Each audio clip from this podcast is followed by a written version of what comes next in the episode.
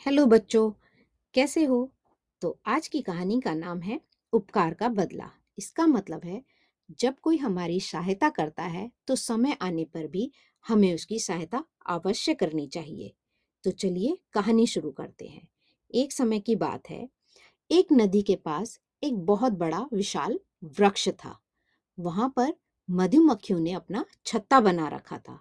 वह आसपास के फूलों से मधु लेती मतलब शहद लेती और अपने छत्ते में इकट्ठा करती थी। एक दिन एक मधुमक्खी को प्यास लगी और वह नदी पर पानी पीने के लिए चली गई। परंतु जैसे ही वह नदी पर पानी पीने के लिए झुकी, पानी का बहुत तेज धारा उसे अपने साथ बहा ले गई। वह बचने के लिए बहुत हाथ पैर मारने लगी और सहायता के लिए पुकारने लगी। तभी वहाँ एक पेड़ पर एक कबूतर बैठा हुआ था, जो यह सब देख रहा था। उसने मधुमक्खी को डूबते हुए देखा तो वह उसे बचाने के लिए उपाय सोचने लगा। कबूतर ने उपाय सोचकर तुरंत ही पेड़ से एक पत्ता तोड़ा और उसे पानी में मधुमक्खी के आगे गिरा दिया। मधुमक्खी झट से उस पत्ते पर चढ़ गई। कुछ देर बाद जब उसके पंख सूख गए तो वह उड़कर कबूतर के पास गई और उसे उसकी सहायता करने के लिए धन्यवाद दिया। और वह दोनों अब दोस्त बन गए थे।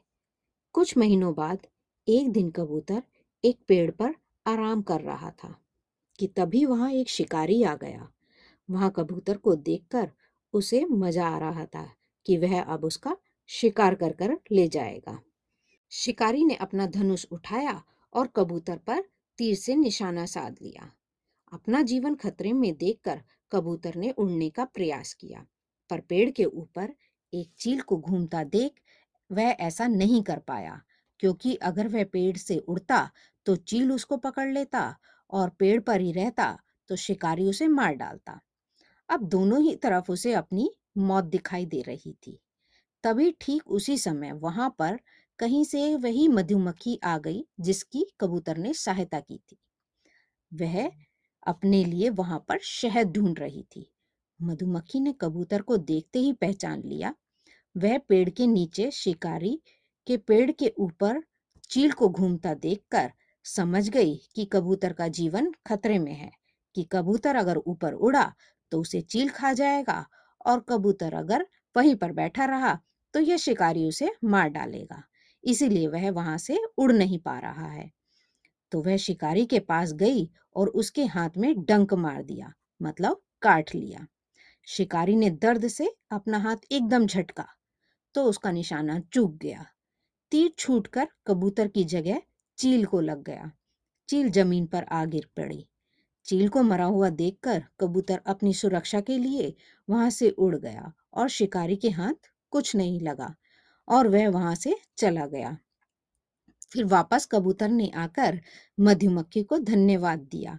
तो देखा बच्चों, किस तरह मधुमक्खी ने भी कबूतर की सहायता की और उसके उपकार का बदला चुकाया।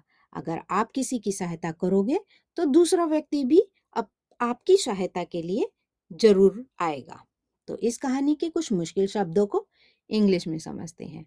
उपकार, फेवर, मधुमक्खी, बी, छत्ता बी हाइव कबूतर, पिजन, शहद, हनी, नदी, रिवर, निशाना, टारगेट, पत्ता, लीफ, पेड़, ट्री।